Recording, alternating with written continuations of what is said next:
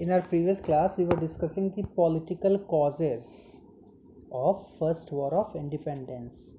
उसमें पहला था पॉलिसी ऑफ़ एक्सपेंसन जिसके अंडर में हम लोगों ने बात की थी बाई आउटराइट वॉर्स की बाई सब्सिडरी अलायंस की by using the doctrine of lapse की on the pretext of alleged misrule की दूसरा पॉइंट जो डिस्कस करना है हमको वो है disrespect shown to Bahadur Shah तीसरा है treatment given to Nana Saheb चौथा है absentee sovereignty of the British है ना? इतना है।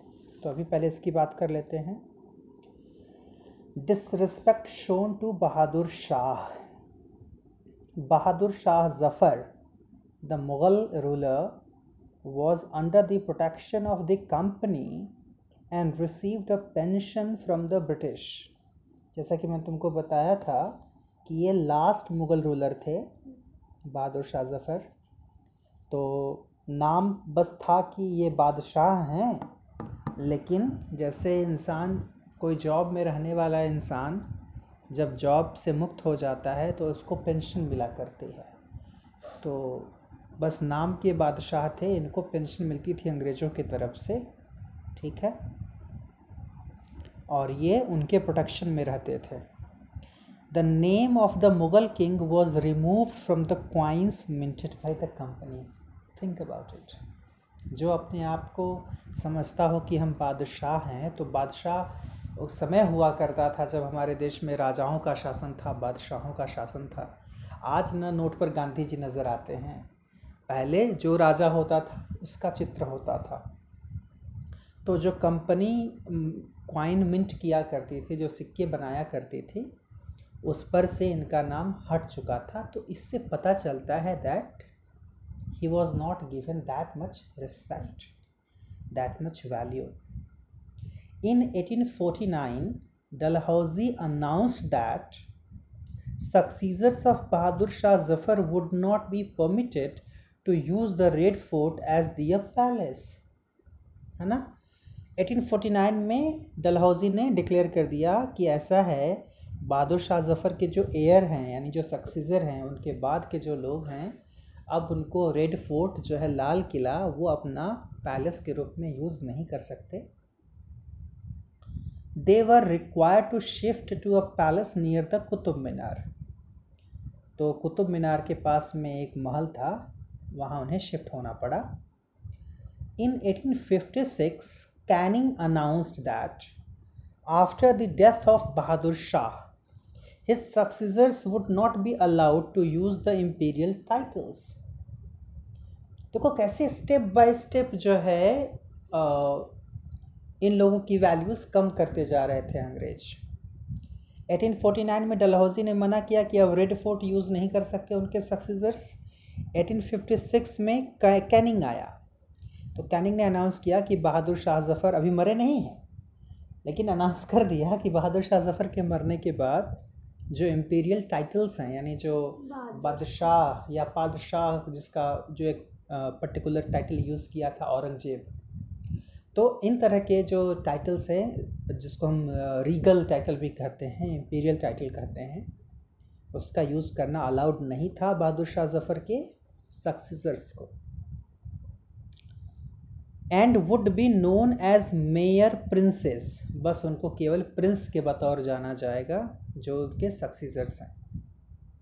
राजकुमार बस समझे जाएँगे। This decision of the British hurt the feelings of the Muslims तो उस समय के जो मुस्लिम लोग थे, उनको ये बड़ा धक्का लगा सुन कर के कि ये सब हो रहा है। बहादुर शाह जफ़र या मुग़ल एम्पर के ख़ानदान के लोगों के साथ। Consequently Zeenat Mahal, the wife of Bahadur Shah began plotting against them क्या बात है? ये एक नया पॉइंट है। जीनत महल नाम था बहादुर शाह जफ़र की वाइफ का तो इनको भी लगा कि अब इन्हें भी कुछ करना चाहिए तो इन्होंने अंग्रेज़ों के ख़िलाफ़ प्लॉट बनाना शुरू कर दिया। सो so दैट उनसे बदला लिया जा सके। थर्ड पॉइंट है treatment given to Nana Saheb Nana Saheb was the adopted son of Bajirao second देखो, ये पॉइंट नोट करने की ज़रूरत है।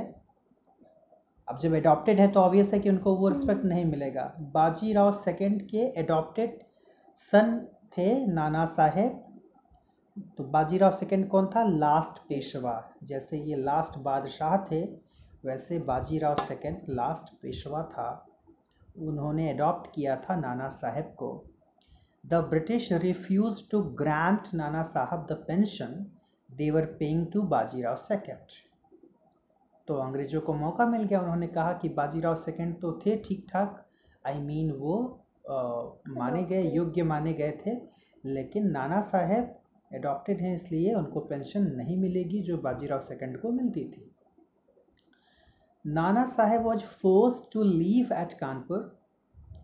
उनको मतलब फोर्स किया गया कि वो जाकर कानपुर में रहें। Far away from his family seat at Poona जब जबकि इनकी फैमिली कहाँ थी? पूना में थी। पूना कहाँ है? पूना कहाँ है? महाराष्ट्र। महाराष्ट्र में। तुमको पता है अभी उसका क्या नाम है? पूना अभी उसका क्या नाम है? पुणे। अभी उसका नाम पुणे है पुणे नहीं पुणे। अभी जो कोरोना का कहर जारी है तो इधर के क्षेत्र में उसको टेस्ट करने के लिए लैब कहाँ है मालूम है? इधर रांची पटना में कहीं लैब है कि नहीं? रांची में। नहीं है। कोलकाता में है। यहाँ अगर किसी को होता है तो उसकी जाँच करने के लिए सैंपल कहाँ भेजा जाएगा? कोलकाता भेजा जाएगा। और उधर यूपी साइड में अगर होता है तो सैंपल कहाँ भेजा जाएगा? पुणे। तो अभी we are not that much ready to fight that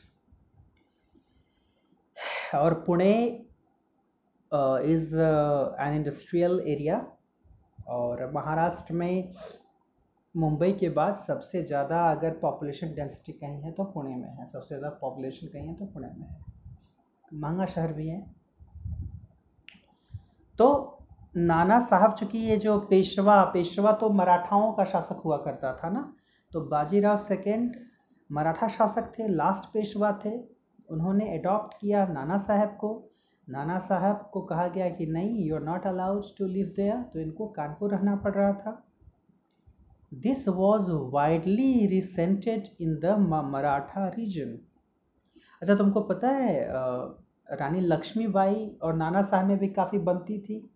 बचपन में साथ साथ ये लोग खेले कूदे थे और तमाम युद्ध की कलाएँ सीखे थे। रानी लक्ष्मीबाई कभी दिमाग ऐसा आया कि ऐसा कैसे हो गया? रानी लक्ष्मीबाई कहाँ की रानी थी? रानी किस जगह की रानी थी वो?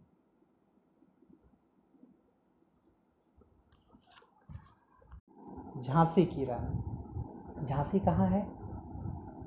झांसी? हम्म, कोटा। कोटा में। कोटा कहाँ है? कोटा राजस्थान में। है झांसी कहाँ है?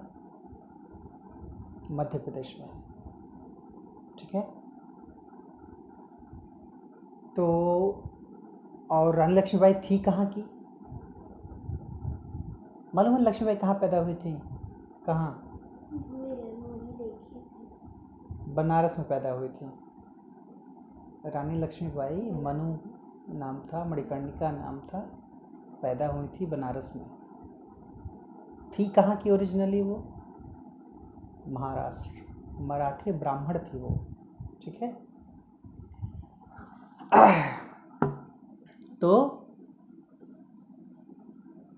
this was widely resented in the Maratha region Nana Saheb had inherited wealth from the former Peshwa which he utilise in sending emissaries to different parts of the country for generating awareness among the Indians about the British policies तो नाना साहब को पेशवा से wealth मिला था तो उसका उन्होंने इस्तेमाल किया और लोगों को अंग्रेज़ों की नीतियों के बारे में बताने के लिए देश के अलग अलग जगहों पर भेजा इन्होंने। Nana Sahab travelled between Delhi and Lucknow to gather support for the movement Delhi से लखनऊ आते जाते रहे। लखनऊ कहाँ है? यूपी क्या है यूपी का? उत्तर प्रदेश। क्या है? State Uttar Pradesh capital city है ना? राजधानी है। तो दिल्ली से लखनऊ आते जाते रहे ताकि मूवमेंट के लिए सपोर्ट गेन कर सके। The other Indian rulers who were not adversely affected became suspicious lest they should meet the same fate देखो ये ये ये होता रहा है, हमेशा से होता रहा है। जब बगल में आग लगी रहती है ना तो हम बड़े निश्चिंत रहते हैं। हमको लगता है, अरे, आग वहाँ लगी है, हम क्यों परेशान हैं? है ना? जैसे कोरोना की अगर बात करें तो जब तक दूसरे देशों में था, इंडिया वाले मेमेज बना रहे थे, मज़ा ले रहे हैं। अभी आज के डेट में गुजरात में सात केसेस आ गए हैं। यहाँ भी दो केसेस आ गए कहाँ? धनबाद में? वो दोनों हॉस्पिटल में है यहाँ पे पाटलिपुत्र हॉस्पिटल में पी एम सी एच वहाँ पे मेडिकल कॉलेज में हाँ। हाँ पी एम सी एच तो वही है ना। कहाँ के हैं दोनों? दोनों पता नहीं कहीं वो लोग आए थे यहाँ पे तो कहीं फॉरेन कंट्री से? नहीं नहीं हाँ। इंडिया के ही है। तो वो दोनों को वहाँ पे रखा गया है। हमको पापा पता है। तब? इसलिए बेटा बहुत बच के रहने की ज़रूरत है। अभी दस दिन पंद्रह दिन में स्थिति और ख़राब होगी अभी। स्कूल तो बोल रहा है कि जून में खुलेगा आई होप स्थिति ज़्यादा ख़राब होगी तो होप सो देखो क्या होता है। तो वही चीज़ है कि जब तक बगल में या कहीं और हो रहा है तो हम निश्चिंत हैं। ये जो एटीट्यूड है ना, ये बहुत नुकसान करता है हमें। तो नाना साहब जब अवेयरनेस फैला रहे थे तो जो रूलर्स थे, जिनको जिनको वो, जिनके ऊपर ऐसा कोई असर नहीं था, उनके साथ ऐसा कोई ट्रीटमेंट नहीं हो रहा था तो नाना साहब पर ही शक कर रहे थे लोग, कि मतलब ये कुछ गलत मैसेज दे रहे हैं क्या लोगों को। लेकिन जब उनके साथ भी वही होना शुरू हुआ देन दे रियलाइज्ड कि नाना वॉज़ राइट ठीक है? चलो, फोर्थ है absentee sovereignty of the British. ये क्या है? Absentee sovereignty means that India was being ruled by the British government from England. इसका मतलब ये हुआ कि भारत पर शासन कहाँ से हो रहा था? इंग्लैंड से हो रहा था। यू you नो know, उस समय इंग्लैंड में कौन था राजा या रानी? 1856 सेवन के समय? जिसके थ्रू शासन हो रहा था। इंग्लैंड के किसी राजा या रानी का नाम मालूम है तुमको? उसका नाम पता है जो जेल गया था फिर कौन जेल गया था पता नहीं मैं किसी राजा या रानी की बात कर रहा हूँ तुम जेल जाने की बात कर रही हो। समझ में नहीं आया कुछ। किसके बारे में बात कर रही हो? कोई था जो इंग्लिश रूलर ही था। हाँ। फिर वो यहीं पे कोई उसको हटा के उसको जेल भेज दिया था। अच्छा। हम पढ़े थे हिस्ट्री में। हाँ कोई रहा होगा मुझे नहीं पता। अभी फ़िलहाल मिस रूल के कारण से कुछ किया गया रहा होगा। But I am talking of the king and queen of that time Elizabeth Elizabeth Shakespeare के समय थी। शेक्सपियर कब थे? सिक्सटीन सेंचुरी में। हम किसकी बात कर रहे हैं? नाइनटीन सेंचुरी नाइनटीन सेंचुरी में। एलिजाबेथ के अलावा कौ, कौन और फ़ेमस है बहुत ज़्यादा इंग्लैंड में? कौन रानी? Very good Victoria so queen Victoria was there on the throne तो उस समय क्वीन विक्टोरिया इंग्लैंड में बैठी बैठी शासन कर रही थी भारत पर। तो वही कह रहा है ये टर्म यूज़ हुआ है ना absentee sovereignty of the British इसका मतलब यही है कि भारत पर शासन इंग्लैंड कर रहा था इंग्लैंड में बैठा शासक इंडिया इंडिया को रूल कर रहा था। At a distance of a thousand of miles जो कि मीलों हज़ारों मील दूर था। This was resented by the Indians the earlier rulers like the Mughals who had conquered India had in course of time settled in India अगर बात करें मुगल्स की तो मुग़ल एक समय था कि शुरू में मुगल्स बाहर से आए थे। पहला मुग़ल शासक कौन था? Was the first Mughal emperor Akbar. Akbar? Akbar के फादर का नाम क्या था? बताया था मैंने तुमको। हुमायूं। हुमायूं के फादर का नाम? Babur. So Babur was the first person who established his empire here as Mughal empire I mean founder of Mughal empire Babur थे। 1526 में 1526 में वो इंडिया आए and he fought with Hemu not Hemu sorry Ibrahim Lodi first battle of Panipat. Panipat के मैदान में पहली लड़ाई हुई 1526 में। उसमें बाबर ने हरा दिया इब्राहिम लोदी को। ठीक है? Ibrahim Lodi was the last ruler of Lodhi dynasty तो इब्राहिम लोधी को हरा दिया। बाबर ने। लोधी डायनेस्टी ख़त्म हो गई। दिल्ली सल्तनत ख़त्म हो गया उसके साथ ही। और फिर शुरुआत हुई एक नए साम्राज्य की, मुगल एम्पायर की। तो मुगल्स भी फॉरेनर ही थे। लेकिन उन सबों ने शासन जब किया इंडिया पर तो वो इंडिया में ही बस गए। लेकिन यहाँ कंडीशन थोड़ी अलग थी कि विदेशी शासन कर रहा है, लेकिन दूर बैठे कर रहा है। ठीक है? The revenues they collected from the Indians पर स्पेंट इन इंडिया ओनली देखो, ये समझने वाली बात है पॉइंट वाली बात है कि जब मुगल्स यहाँ पर शासक बने तो यहीं रह गए तो यहाँ से जब रेवेन्यू कलेक्ट करते थे तो वो पैसा वो यहीं खर्च भी करते थे। और उसका उदाहरण देख सकती हो तुम, मुग़ल एम्पायर्स ने कितनी सारी चीज़ें बनवा डाली हमारे देश में। Are you know the name of some buildings जो कि मुग़लों ने बनवाई थी देश में? ताजमहल कौन बनवाया था? Shah Jahan. Was he Mughal empire yes good और? और क्या बना था? ताजमहल के अलावा? हम्म, क्या? लाल किला। किला। रेड फोर्ट कौन बनवाया था?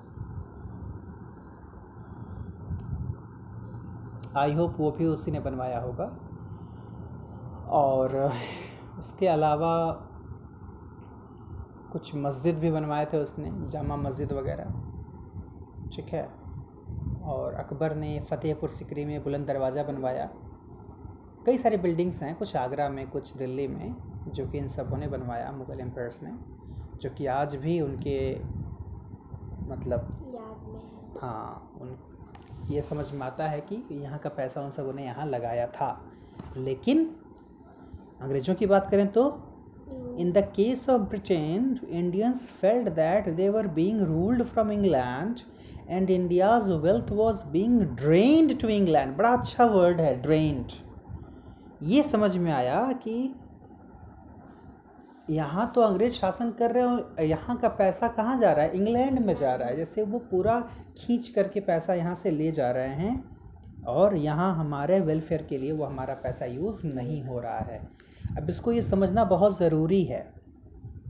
जैसे हम लोग तमाम बातें करते हैं जब हम गवर्नमेंट चूज़ करते हैं अपने देश में चाहे स्टेट गवर्नमेंट चूज़ करें या सेंट्रल गवर्नमेंट चूज़ करें तो हम ये एक्सपेक्ट करते हैं कि जो सरकार हमने चुनी है वो हमारे लिए काम करे।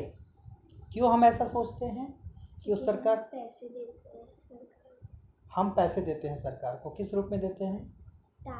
वेरी गुड टैक्स के रूप में देते हैं। तो मतलब जो भी गवर्नमेंट काम करती है, वो हमारे टैक्स के पैसे से ही काम करती है। अलग अलग लोग अलग अलग लेवल से टैक्स देते हैं। अच्छा तुम बता सकती हो कि क्या ऐसा भी कोई इंसान होता है जो टैक्स दे, नहीं देता है भारत में?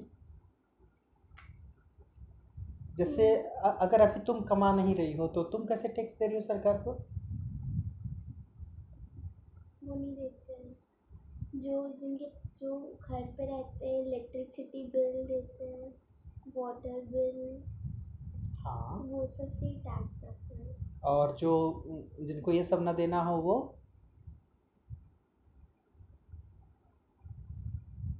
वो भी देते हैं। कैसे?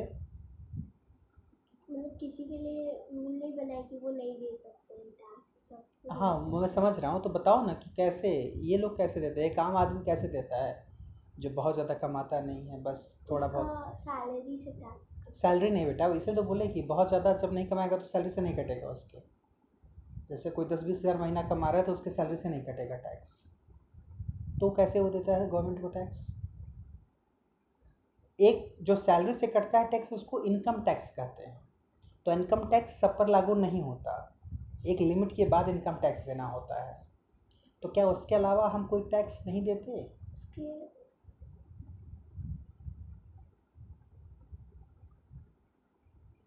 देते हैं कैसे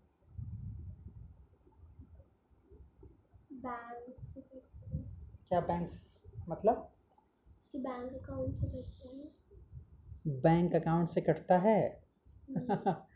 जिसके पास इतना पैसा ही ना रहे कि वो बैंक में जमा करे तो? और बैंक अकाउंट से कटता है पैसा तो वो तो बैंक अपना सर्विस चार्ज लेता है। हाँ कुछ पोर्शन जाएगा उसका भी। देखो एक माचिस का डिब्बा भी खरीदोगी ना? जीएसटी हाँ तो जीएसटी तो खैर अभी नया आया। अदरवाइज़ आप कोई भी सामान खरीदो तो आप देखो कि उस पर लिखा होता है I N C L of all taxes लिखा होता है यानी इंक्लूडिंग ऑल टैक्सेस इसका मतलब ये हुआ when you are purchasing a single object आप कोई छोटी सी भी चीज़ खरीदो उसमें भी कुछ पोर्शन कुछ परसेंटेज टैक्स का होता है। इसको बोलते हैं इनडायरेक्ट टैक्स यानी हम ये डायरेक्ट टैक्स नहीं देते कि हमको लगे कि हम टैक्स दे रहे हैं हमको लगता है हम सामान खरीद रहे हैं। जब हम मोबाइल खरीद रहे होते हैं हम जब रेस्तरा में बिल पे कर रहे होते हैं तो हमको लगता है कि हम बस वो काम कर रहे हैं but indirectly we are paying tax माचिस का डब्बा तो खाली दस रुपये का होता है। दस रुपए का नहीं एक या डेढ़ रुपये का रहेगा तो भी। तो वो तो पूरा बंडल का आता है ना। मतलब आप खरीदते हो जाकर के दुकान से एक दो डिब्बा वो पूरा बंडल का आता है। तो उस पूरे बंडल पर कुछ टैक्स रहेगा। वो बंडल कई सारे बंडल के साथ आता है है ना? गेट खोले कोई है सीधे so that's why when we are paying tax हम ये चाहते हैं कि वो पैसा हमारा है तो वो हम पर खर्च हो। अगर कोई सरकार जनता के लिए कुछ करती है तो ये नहीं समझना कि सरकार का बहुत बड़ा उपकार है हम पर। सरकार हमारा पैसा ही हम पर खर्च करती है। ये अवेयरनेस होनी बहुत ज़रूरी है और वही जब सरकार हमारे हमारे लिए नहीं करती है तो हमारा एक नैतिक दायित्व बनता है। इट्स आर ड्यूटी कि हम सरकार से क्वेश्चन करें कि क्यों नहीं हो रहा है ये काम है ना?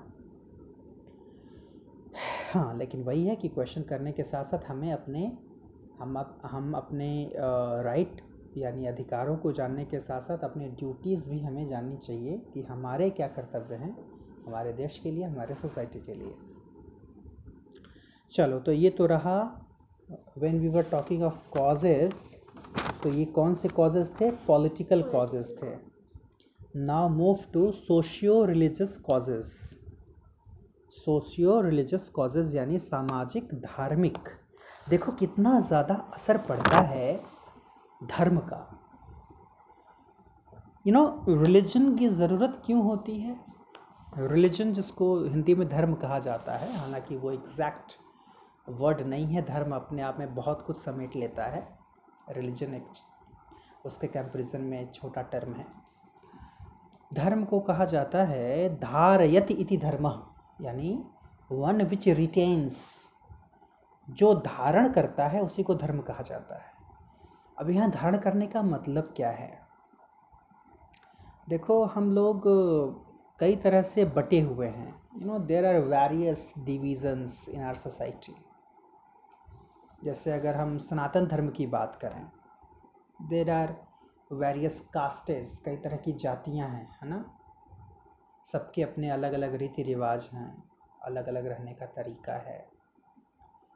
लेकिन उसके साथ ही हम ये देखते हैं कि जैसे एक मंदिर है तो मंदिर में क्या होता है?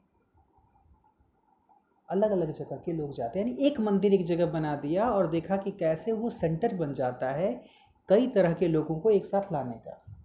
दिस इज़ हाउ रिलीजन हमको कनेक्ट करता है, ठीक है?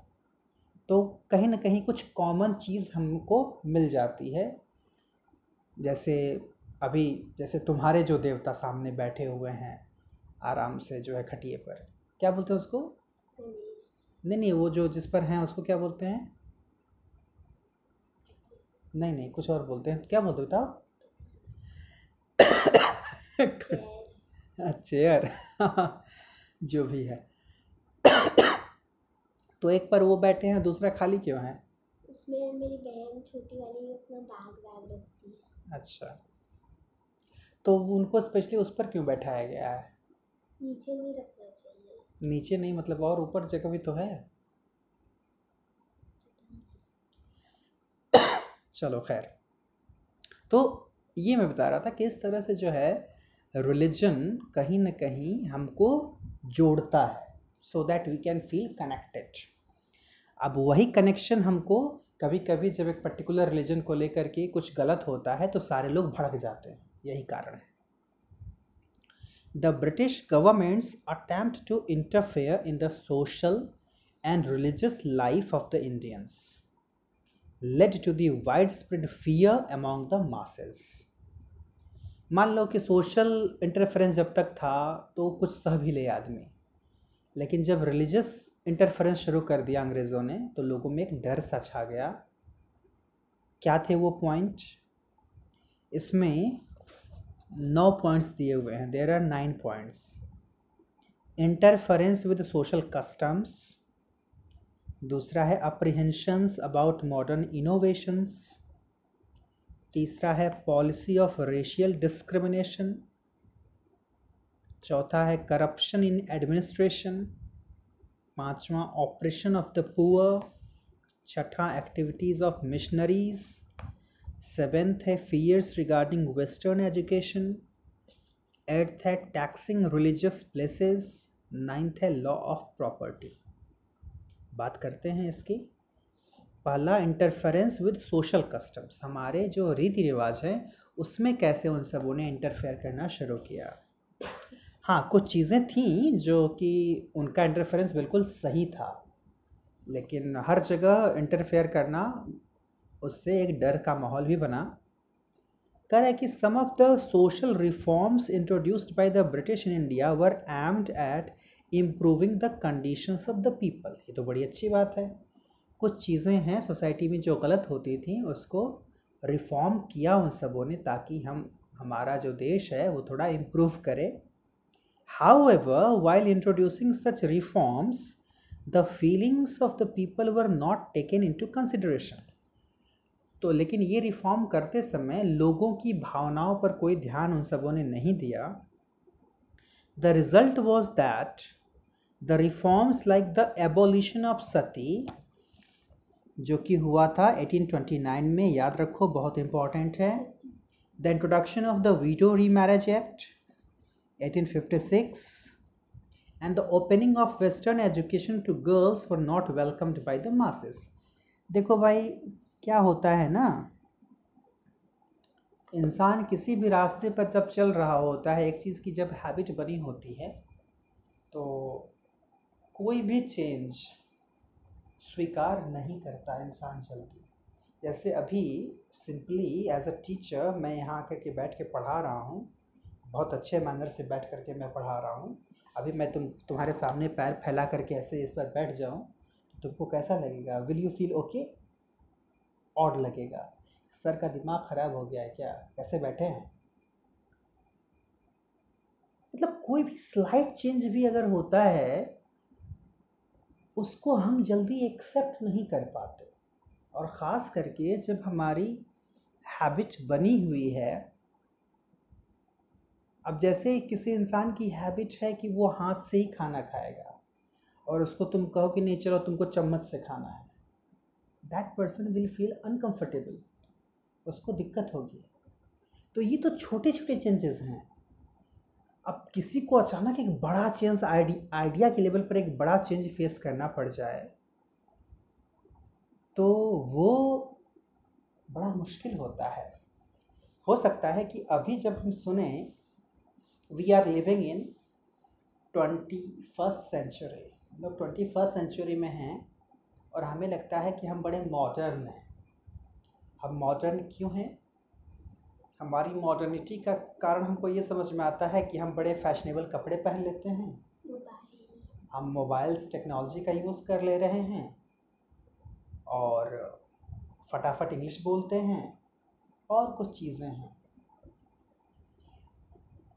तो जब हम सुनते हैं कि देर वॉज़ द टाइम एक समय ऐसा था नाइनटीन सेंचुरी में मतलब अभी ठीक ठाक 200 साल भी नहीं हुए, लगभग हो गए मान लो ट्वेंटी ट्वेंटी चल रहा है ना एटीन ट्वेंटी नाइन में एबोलिश हुआ था, लगभग 200 साल पहले की बात अगर करें 200 साल पहले का इंडिया ऐसा था कि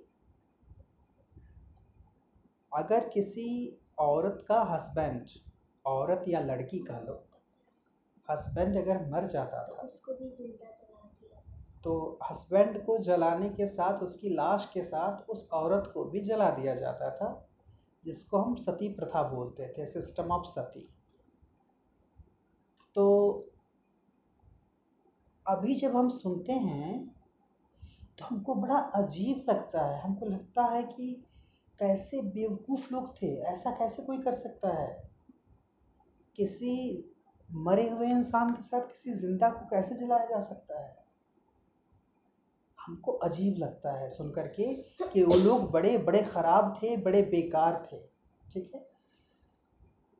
हम जो सुनते हैं कि वो नहीं तो वीडो, कोई अगर वीडो है तो उसको फिर से शादी करने का कोई हक नहीं था, फिर फिर से उसको समाज में ढंग से ज़िंदगी जीने का कोई हक नहीं था। ये भी सुनते हैं तो हमें बड़ा अजीब लगता है। कैसे लोग थे? आज के 200 साल के पहले के इतिहास को देख करके हमें जैसे अजीब लगता है ना, वैसे ही हमारे 100-200 साल के बाद जब लोग आएँगे ना, और जब हमारी कुछ चीज़ों को देखेंगे ऑब्ज़र्व करेंगे तो उनको अजीब लगेगा, वो हमको गाली देंगे। जैसे अभी हमारे सिस्टम में twenty first century so called modern India so called modern world में ये कंडीशन है कि अभी भी हमारे देश में ऑनर किलिंग होती है।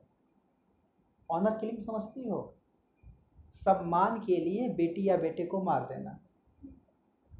सपोज़ व्हेन अ गर्ल और अ बॉय ही और she love someone and he और she gets married to that person अब उसमें ये है कि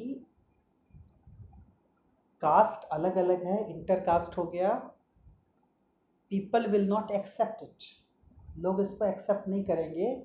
और तो और, जब खून ज़्यादा खोलने लगेगा कि मेरी भारी बेज़ती कर दी इसने, मेरी इज़्ज़त को तार तार कर दिया तो प्लान करके अपने ही बेटे बेटी को मार डालते हैं लोग। ये होता है हमारी सोसाइटी। तो अभी अगर हम लोग सुनते हैं ना किसी को कि ऐसा कुछ है तो क्या मैं बात कर रहा था? तो वही मैं कह रहा हूँ कि अभी जब ऑनर किलिंग हम लोग देखते हैं ना तो हमको बहुत आश्चर्य नहीं होता है। हमको लगता है इट्स इट्स नेचुरल हमको लगता है कि हाँ ऐसा होता है। मतलब हम लोग इसको ऐसे एक्सेप्ट करते हैं जैसे ये बहुत बड़ी बात नहीं है। जबकि ये बहुत बुरी बात है। बहुत बुरी बात है। हमको शर्म आनी चाहिए कि हम ऐसे सोसाइटी में रहते हैं जहाँ पर ऑनर किलिंग की जाती है, जहाँ पर बच्चों को या किसी को अपने हिसाब से ज़िंदगी जीने का अधिकार लोग देने में लोगों को शर्म आती है, लोगों का सम्मान जाता है। तो ये शर्म की बात है। अगर हमें अपने पर शर्म नहीं आ रही है तो आने वाली पीढ़ी हमको गाली देगी। चीज़ें बदलेंगी समय के साथ। जैसे सती प्रथा ख़त्म हुई, विधवा विवाह शुरू हुआ, वैसे ये चीज़ें भी ख़त्म होंगी but it will take time कोई भी चेंज जब होता है ना उसको एक्सेप्ट करने में लोगों को समय लग जाता है और उस समय के लगने में बहुत लोगों को कुर्बानियाँ देनी पड़ती हैं। ठीक है? Many people have to sacrifice themselves. तो वही दो चीज़ें की अंग्रेज़ों ने। एक एबोलिशन ऑफ़ सती। सती प्रथा को ख़त्म किया कब? 1829 में। ठीक? दूसरा introduction of the widow remarriage act यानी विधवा पुनर्विवाह 1856 में। ये दो काम किया उन सबों ने, और एक और काम किया, जो लड़कियाँ थी देश की, उनको भी अंग्रेज़ी शिक्षा देने देने की शुरुआत कर दी उन सबों ने। तो ये सारी बातें थी ये सारी चीज़ों की शुरुआत की अंग्रेज़ों ने तो लोगों से संपर्क नहीं किया, लोगों को कन्विंस नहीं किया, लोगों को समझाने की कोई कोशिश नहीं की तो बहुत सारे लोग इस बात को लेकर के भड़क उठे थे। हालाँकि ये सारी चीज़ें बहुत अच्छी थी, लेकिन ऑब्वियस है कि जब भी किसी तरह का आप चेंज करते हो तो सामने वाले को समझाना होता है कि आप जो कर रहे हो, उसका कुछ पॉजिटिव असर होने वाला है। अगर आप नहीं समझाओगे तो सामने वाला हो सकता है उसको अजीब लगे कि ऐसा कैसे पॉसिबल है। जैसे अभी एक बच्चे को मैं पढ़ाता हूँ तो उसकी माँ ने कहा मुझसे कल कि, सर, जब से छुट्टी हुई है, बस टीवी देखता है दिन भर। तो मेरी जगह कोई और टीचर होता तो कहता कि थोड़ा सा उसको माहौल दीजिए कि थोड़ा पढ़ ले, क्यों हमेशा टीवी देखता है या बच्चे से मिलता को टीचर तो उसको समझाता क्यों भाई, क्यों ऐसा कर रहे हो? जब मैंने सुना कि टीवी देखता है, मैंने कहा तो दिक्कत क्या है? इफ़ ही वॉचेस टीवी, दिक्कत क्या है? देखने दीजिए। क्यों मैंने कहा ऐसा? क्योंकि मुझे पता है, कोई बच्चा टीवी देखे या गेम खेले। वो तब तक टीवी देखेगा, वो तब तक गेम खेलेगा जब तक आप उसको मना करते रहोगे। क्योंकि उसका पेट नहीं भरेगा उससे, ठीक है? किसी का अगर, तुम्ही को अगर जैसे मान लो गेम खेलने का शौक़ है या टीवी देखने का शौक़ है, तुमको जब मना किया जाएगा उस काम के लिए ना तो और मन करेगा। या अगर तुम्हारा समय बाँध दिया जाए कि तुमको टीवी देखने का बहुत मन कर रहा है, कहा जाए नहीं, तुमको एक घंटा या दो घंटा टीवी देखना है तो तुम्हारा मन नहीं मानेगा मतलब भले पढ़ने बैठो, लेकिन मन वहीं लगा रहेगा। इसके ठीक उल्टा, किसी बच्चे को अगर मन करता है देखने का, उसको छोड़ दो फ्रीली जाओ बेटा, देख ले, जा सिमरन जी ले अपनी ज़िंदगी। तो क्या करेगा वो बच्चा? कितना देखेगा टीवी बैठेगा, दो घंटा, चार घंटा छः घंटा, उसके बाद अपने आप ऊब जाएगा। गेम खेल रहा है बच्चा? हाँ आजकल कुछ ऐसे गेम्स आ रहे हैं जो कि सुसाइडल हो जा रहे हैं तो वो खैर ख़तरनाक है अदरवाइज़ गेम खेल रहा है बच्चा? छोड़ दो कुछ देर। जा बेटा, खेल ले। देखिए कब तक खेलता है तो। खेलते खेलते ऊब जाना है उसको। है ना? तो उसके बाद क्या करेगा? फिर उसको तुमको समझाने की ज़रूरत नहीं पड़ेगी कि बेटा नहीं खेलना है, बेटा नहीं देखना है। ठीक है? वो जो सेल्फ रियलाइजेशन होता है, वो जो सेल्फ लर्निंग होती है भीतर से, अब ये चीज़ समझाएँ? जैसे चूँकि the person who asked me she respects me a lot तो उनको इस बात का बुरा बिल्कुल नहीं लगा होगा कि, सर, अगर ऐसा कह रहे हैं तो ज़रूर इसके पीछे कोई बात होगी। क्यों कह रहे हैं कि टीवी देख रहा है तो दीजिए अभी मैं जब पढ़ा रहा था तो बोली कि, सर होमवर्क दिए हम बोले, ज़्यादा नहीं दिया और ज़्यादा देंगे भी नहीं। मैथ्स पढ़ाया, उसको इंग्लिश पढ़ाया तो मैथ्स में कुछ नहीं दिया इंग्लिश में थोड़ा सा दे दिया, ऐसे ही। ज़्यादा नहीं दिया, देंगे भी नहीं। तो अब सामने वाला ये नहीं सोचेगा क्वेश्चन नहीं करेगा कि ऐसा क्यों बोल रहे हैं, क्यों नहीं दीजिएगा? नहीं। बिकॉज़ द पर्सन नोज़ कि whatever he is doing is right क्यों? Because this is the time of enjoyment अभी अभी एग्ज़ाम ख़त्म हुए हैं, कुछ दिन का समय है। क्यों हमेशा लोड डाल करके रखोगे बच्चों पर कि नहीं, बस पढ़ते जाओ, पढ़ पढ़ पढ़ करके मर जाओ? वट इज़ द नीड ठीक है? तो ये समझने की ज़रूरत है। हमेशा हमको बस वही प्रेशर का माहौल बनाने की ज़रूरत नहीं है। एंड दैट इज़ वाई मैं तुमको पढ़ा रहा हूँ पिछले दो महीने से। तुमने भी रियलाइज़ किया होगा कि मैं होमवर्क बहुत ज़्यादा देने में विश्वास नहीं करता। हालाँकि होमवर्क करना अच्छी हैबिट है, उससे कुछ चीज़ों की का रिवीजन होता रहता है। But what I think school कम है क्या? स्कूल वाले कम हैं कि अलग से एक और ज़्यादा बोझ डाला जाए बच्चों पर I don't think that is needed because you are not machine you are the students so खैर भाषणबाजी बहुत हो गई पानी लाओ पहले। सो so, तो पहला यही था कि abolition of sati Vettori marriage act और लड़कियों को इंग्लिश पढ़ाने की जो व्यवस्था शुरू की अंग्रेज़ों ने लोगों को कन्विंस नहीं किया तो लोग सपोर्ट नहीं कर रहे थे, लोग बड़े गुस्साए थे। दूसरा पॉइंट है अप्रीहेंशंस अबाउट मॉडर्न इनोवेशंस जो नए नए नवाचार हो रहे थे, नवाचार नए नए इनोवेशन जो हो रहे थे, उसको लेकर के भी लोग थोड़े डरे थे अप्रीहेंड कर रहे थे, उसको शक की निगाहों से देख रहे थे। People were suspicious of introduction of modern innovations like railways and telegraphs देखो, यही होता है। जब कुछ नया आता है तो कैसे? शुरू में हम केवल अप्रीहेंड ही करते हैं। रेलवेज आई, रेलगाड़ियों की शुरुआत हुई टेलीग्राफ आया तो लोग उसको भी लेकर के शक की निगाहों से देख रहे थे। There were rumours that telegraph poles were erected to hang those who were against the British rule telegraph का जो पोल लग रहा था, जो उसके खंभे लगाए जा रहे थे। तो लोगों को डर था कि ये लोगों को लटकाने के लिए, फांसी देने के लिए लगाया जा रहा है, जो अंग्रेज़ों के खिलाफ होंगे, उनको इस पर लटकाया जाएगा। Similarly orthodox Indians noted that in the railway compartments the higher castes in the lower castes were made to sit side by side अब लो ये थी हमारी सोच। जब रेलवे आई तो लोगों को लगा धर्म भ्रष्ट करने के लिए आई है। छोटी जाति, बड़ी जाति सबको एक साथ बैठने को बोला जाएगा। तो ये गड़बड़ है। They believe that the British had introduce such practices to defy their caste and religion लोगों को लग रहा था कि हमारी जाति प्रथा और हमारा धर्म भ्रष्ट करने के लिए ये सब, उसका अनादर करने के लिए डिफाई करने के लिए अंग्रेज़ों की ये चाल है। एक बड़ी अच्छी लाइन है रामचरितमानस में। जाकी रही भावना जैसी, ता देखी रूप तिह तैसी। रामचंद्र जब शादी करने के लिए गए थे सीता से तो उसका वर्णन है उसमें कि राम और सीता को जो जिस नज़र से देखता था, जो समझता था, उस हिसाब से वो चीज़ विजुअलाइज हो रही थी उनको। जैसे राम औरों के लिए भगवान रहे हों, लेकिन कौशल्या और दशरथ के लिए तो बेटे थे, लक्ष्मण के लिए भैया थे। तो वही है कि जिसके साथ हमारा जो रिश्ता होता है, उस हिसाब से हम उस इंसान को परसीव करते हैं।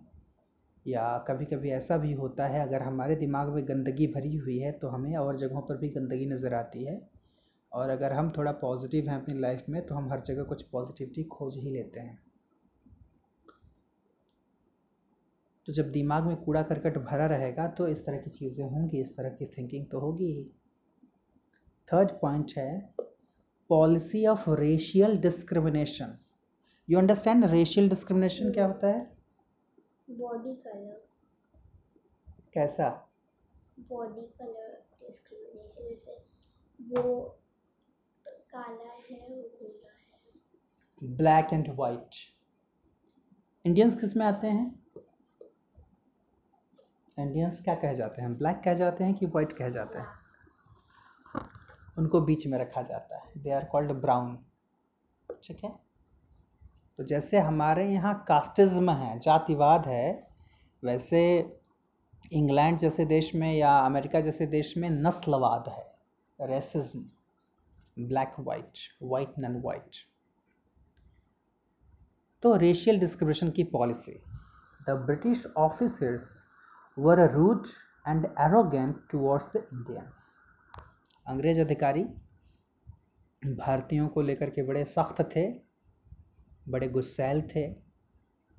They believed that they were superior to Indians and followed a policy of contempt towards the Indians उनको लगता था कि उनकी, उनका जो कलर वाइट है उस कारण से वो इंडियंस से सुपीरियर हैं।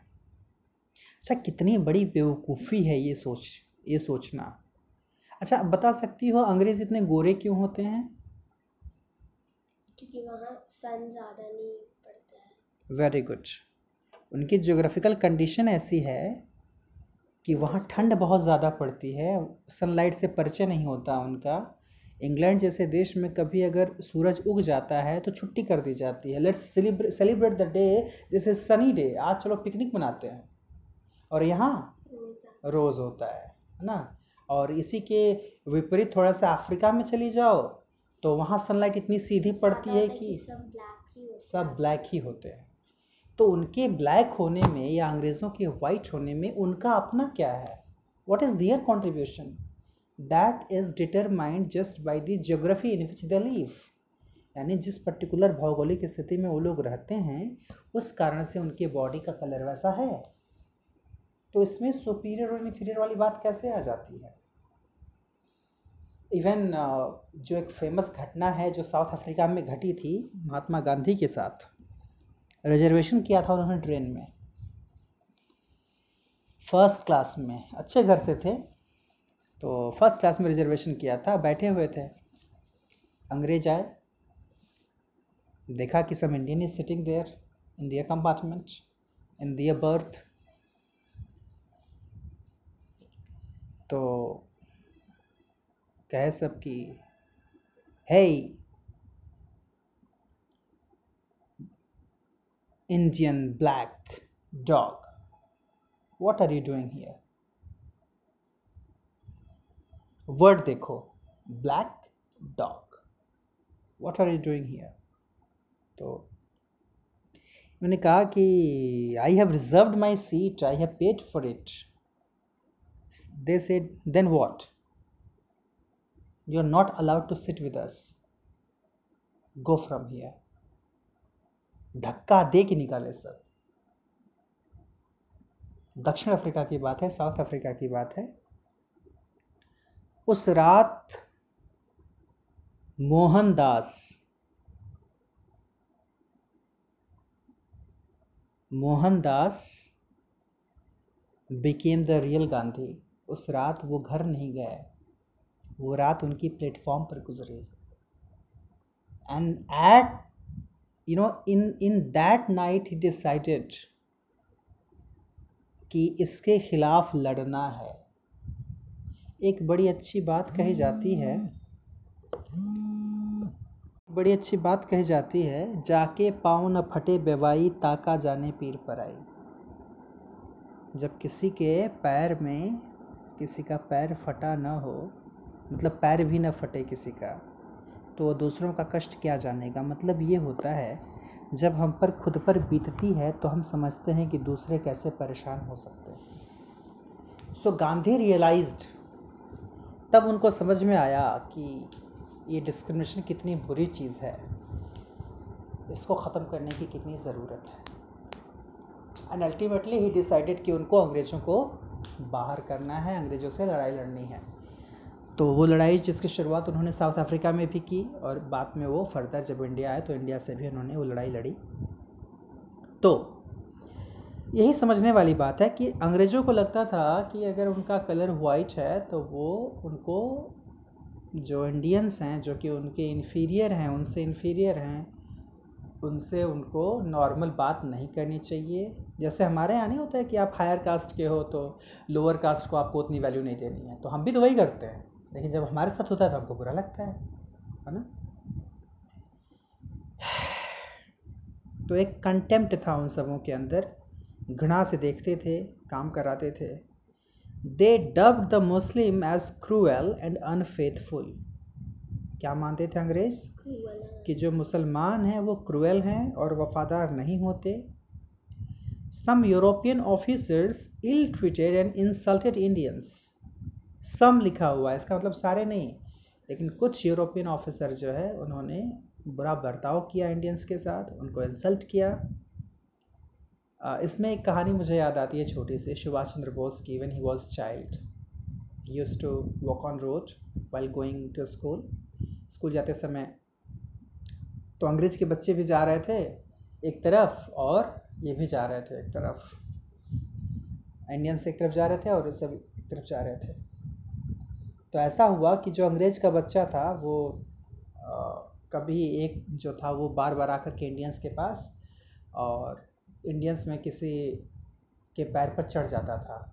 बूट पहना हुआ रहता था, चढ़ जाता था और चढ़ करके दबा देता था ज़ोर से और चीख देते थे ये सब।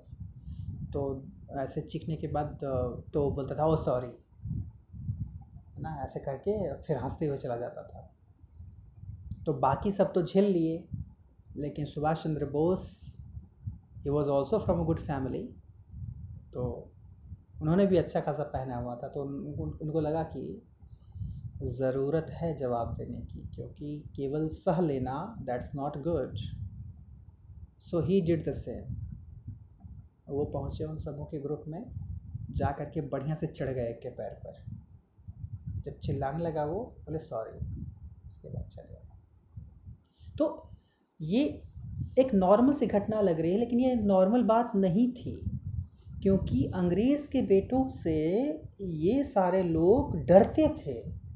एक माहौल ऐसा बना होता था, बना हुआ था कि वो कुछ भी करें, उनको अलाउड है, आप कुछ नहीं कर सकते। तो ऐसे समय में यही रीज़न है हमारे देश में जब क्रांति हुई, लोग बात करते हैं कि गांधी एक बड़ी, बड़ा अच्छा गीत है कि साबरमती के संत तूने कर दिया कमाल दिला दी आज़ादी बिना खड्ग बिना ढाल। यानी खड्ग और ढाल के बिना यानी बिना लड़ाई लड़े आज़ादी दिला दी। No doubt Gandhi contributed much for the freedom for making India independent, but that doesn't mean that only he was the person who contributed. क्योंकि गांधी के अलावा बहुत लोगों ने बहुत एफर्ट लगाए और कई लोग वायलेंस से भी आगे बढ़े। उनको लगा कि ज़रूरत उसकी भी है। हमेशा ये रूल सही नहीं है कि आपके एक गाल पर कोई तमाचा मारे तो आप दूसरा गाल भी सामने कर दो कि उसको शर्म आ जाए। क्या पता सामने वाला बिल्कुल बेशर्म हो?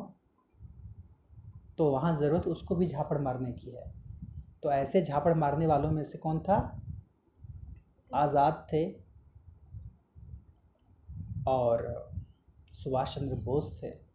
सुभाष चंद्र बोस ने तो नारा दिया। तुम मुझे खून दो, मैं तुम्हें आज़ादी दूँगा। तो खून मांगने का मतलब क्या है? That you will have to sacrifice you will have to be prepared for each and everything है ना?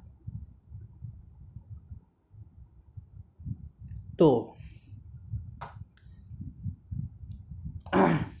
such acts of unjust discrimination alienated the british from the indian masses. तो ऐसे कुछ जो हरकतें उन सबों ने की कि इंडियंस को इन्फीरियर समझना, उनकी इंसल्ट करना तो ऐसे लोग अंग्रेज़ों से कटते चले गए। कटते चले गए का मतलब फिर उनको लगा कि इन सबों के साथ रहने की ज़रूरत नहीं है। We should not give them that much respect और that much honour fourth point है करप्शन इन एडमिनिस्ट्रेशन यानी प्रशासन में क्या करप्शन था? The police and petty officials were corrupt police वाले और जो अधिकारी थे, सब करप्ट थे। The rich got away with crime but the common man was looted oppressed and tortured. खैर, ये तो आज भी होता है। कह रहा है कि जो अमीर होते थे, जिनके पास पैसा होता था वो क्राइम करके भी छूट जाते थे और जो गरीब होते थे, उनको टॉर्चर किया जाता था। उनको ऑपरेस किया जाता था, उनको लूटा जाता था। फिफ्थ है ऑपरेशन ऑफ़ द पुअर गरीबों को कैसे दबाया गया, उनका कैसे दमन हुआ? The complex judicial system enabled the rich to oppress the poor जो जुडिशियल सिस्टम था उनका, उसमें ये होता था कि अमीर गरीबों को दबाते थे flogging torture and imprisonment of cultivators for their inability to pay arrears of rent land revenue and interest on debt were quite common flogging बाहर कर देना टॉर्चर करना, उनको जेल में बंद करवा देना, किसको? जो खेती करने वाले लोग थे, जब वो बकाया रेंट नहीं दे पाते थे, ज़मींदारी या टैक्स नहीं दे पाते थे तो उन पर कर्ज़ बहुत ज़्यादा था, ये सारी चीज़ें बहुत कॉमन थी उनके साथ ताड़ना ये सारी होती थी। Thus the growing poverty made the poor desperate जब लोग बहुत गरीब होने लगे तो डेस्परेट होने लगे, परेशान रहने लगे and led them to join a general uprising in the hope of improving their lot lot मतलब भाग्य होता है एल ओ टी जब इंसान सब कुछ खो देता है ना तो उसको लगता है कि अब कुछ खोने को बाकी नहीं है तो इंसान पूरी तरह से सामने आ जाता है कि आओ, क्या बिगाड़ लोगे? चलो देखते हैं क्या बिगाड़ते हो। कुछ है ही नहीं मेरे पास खोने के लिए तो ऐसे में लोग क्या है, लोग रिवॉल्यूशनरी हो जाते हैं रिवोल्ट कर देते हैं। तो इन सबों ने भी रिवोल्ट कर दिया ताकि उनको लगा कि शायद उनका भाग्य सुधर जाए। फिर six point activities of missionaries क्या है ये? The British were different from Indians in race religion and sentiments अंग्रेज़ भारत वालों से रेस में अलग थे क्योंकि वो वाइट थे रिलीजन में अलग थे क्योंकि उनका रिलीजन क्रिश्चियनिटी था, वो ईसाई धर्म को मानने वाले थे एंड सेंटिमेंट्स तो उनका कल्चर अलग है, उनकी भाषा अलग है तो उनकी सोच अलग रहेगी आइडियोलॉजी अलग रहेगी तो उनका सेंटिमेंट भी अलग था। In the eighteen century the British showed a friendly attitude towards Indian religions कब की बात है? एटीन सेंचुरी में। भारत के रिलीजन को लेकर के फ्रेंडली एटीट्यूड था उन सबों का, अंग्रेज़ों का। They had no particular zeal for their own religion and the company even acted as a trustee of some Hindu temples. बड़ी अच्छी बात थी। उस समय उनको अपने रिलीजन को लेकर के बहुत उत्साह नहीं था, बल्कि भारत के कुछ मंदिरों के ट्रस्टी भी थे कंपनी के लोग। However in the nineteen century this attitude underwent a change लेकिन अगले ही सेंचुरी में, यानी एटीन सेंचुरी में पॉजिटिव एटीट्यूड था। नाइनटीन सेंचुरी में आते आते क्या हुआ? एटीट्यूड बदल गया। The British began to interfere with the local religious and social customs उन सबों ने लोकल लेवल पर रिलीजियस और सोशल कस्टम में इंटरफेयर करना शुरू किया। They denounced idol worship and doubt dubbed local beliefs as ignorance जो लोग मूर्ति पूजा करते थे, उसको इन सबों ने डिनाउंस कर दिया, बोला गलत गलत है, ख़राब है।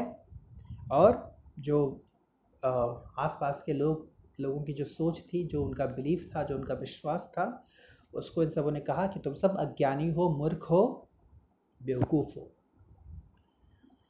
After 1813 there was an increase both in the numbers and activities of the Christian missionaries कब की बात हो रही है? 1813 के बाद। क्या हुआ? क्रिश्चियन मिशनरीज़ की संख्या भी बढ़ गई, उनकी एक्टिविटीज़ भी बढ़ गई। और बल्कि मैं कहूँ कि जो तुम, जिस स्कूल से तुम बिलोंग करती हो, वो क्रिश्चियन मिशनरी का ही स्कूल है। तो उन सबों का स्कूल इस्टेब्लिश करना या हॉस्पिटल इस्टेब्लिश करना ये कहीं ना कहीं एक बड़ा एक you know it was a big step जिसके थ्रू वो तुमको क्रिश्चियनिटी से अवगत कराएँ। एंड दैट इज़ वाई तुमको ये भले ना पता हो कि तुम्हारा नया साल कब आता है लेकिन एक जनवरी को हैप्पी न्यू ईयर ज़रूर बोलती होगी। और ट्वेंटी फिफ्थ ऑफ़ दिसंबर को मैरी क्रिसमस ज़रूर बोलती होगी। है कि नहीं? अपना नया साल कब आता है? दिवाली के बाद। दिवाली के बाद? दिमाग सही नहीं है। सनातन धर्म का नया साल कब आता है? अच्छा तो Gujarati is the community what is the religion उसका नाम सनातन धर्म है हम लोग हिंदू बोलते हैं। तो गुजराती कैलेंडर दिवाली के बाद आता है। अच्छा कब? दिवाली के एक दिन बाद। मतलब दिवाली जैसे ट्वेंटी सिक्स को तो ट्वेंटी सेवन को न्यू ईयर ऐसा होता है। तो क्या है कैलेंडर का नाम तुम्हारे? कुछ नाम होगा उसका कैलेंडर का? केवल गुजराती कैलेंडर बोलते हैं उसको? हम्म। अच्छा तो उसके अच्छा चलो ठीक है। विल टॉक अबाउट दैट चलो, अच्छी बात है, कम से कम you know about your yourself लेकिन हाँ ये क्रिश्चियन मिशनरीज़ का ही तो काम है कि उस स्कूल में चाहे तुम कहीं के हो, तुम बंगाल के हो, तुम गुजरात के हो, तुम महाराष्ट्र के हो, कहीं के हो, तुम कुछ और जानो ना जानो, उनको ज़रूर जानोगे। ट्वेंटी फिफ्थ दिसंबर सेलिब्रेट किया जाता है ना तुम्हारे स्कूल में? बहुत अच्छे से किया जाता होगा। डू दे सेलिब्रेट दिवाली और होली और एनीथिंग एल्स ऑब्वियसली नॉट तो क्या है ये? ये भी एक स्टेप है। The Indians thought that the government was supporting missionaries who would convert them to Christianity क्या था? इंडियंस को लगा कि गवर्नमेंट सपोर्ट कर रही थी उन मिशनरीज़ को जो कि उनको क्रिश्चियनिटी में कन्वर्ट कर रही थी या करने की कोशिश कर रही थी और इसमें कोई दो राय नहीं है। They do it they did it अभी भी वो करते हैं। इवन झारखंड जैसे जगह में देखोगी कि ज़्यादातर यहाँ पर जो क्रिश्चियंस तुमको दिखेंगे झारखंड में जो इंडिया में क्रिश्चियंस बने हुए हैं लोग initially most of them were schedule tribe Adivasi schedule tribe के लोग थे, जो आज के समय में उन्होंने क्रिश्चियनिटी अपना ली है, और they are you know getting the facilities what the Christians get तो ये मिशनरीज़ का एक बड़ा स्टेप था और ऑब्वियस है कि इसमें उनको सफलता भी मिली। उन सबने बहुतों को कन्वर्ट किया। क्रिश्चियन बनाया हिंदू से क्रिश्चियन बनाया या और धर्मों से क्रिश्चियनिटी में लेकर के अरे आ, ऐसे ऐसे भी ऑफ़र आते थे लोगों को कि क्रिश्चियनिटी अपना लोगे तो तुमको रहने के लिए अच्छा घर मिलेगा तुम्हारे घर में किसी एक को जॉब मिल जाएगी। तो कोई भी बेटर लाइफ जीने के लिए लोगों को लगता था कि अगर हम अपना रिलीजन चेंज कर लेते हैं और हमारी ज़िंदगी बेहतर हो जाती है तो क्या दिक्कत है? कर लेते हैं। And the people you know accepted that तो मिशनरीज़ का ये भी काम था। चलो, बाकी पॉइंट्स हम अगले क्लास में डिस्कस करेंगे। ठीक है?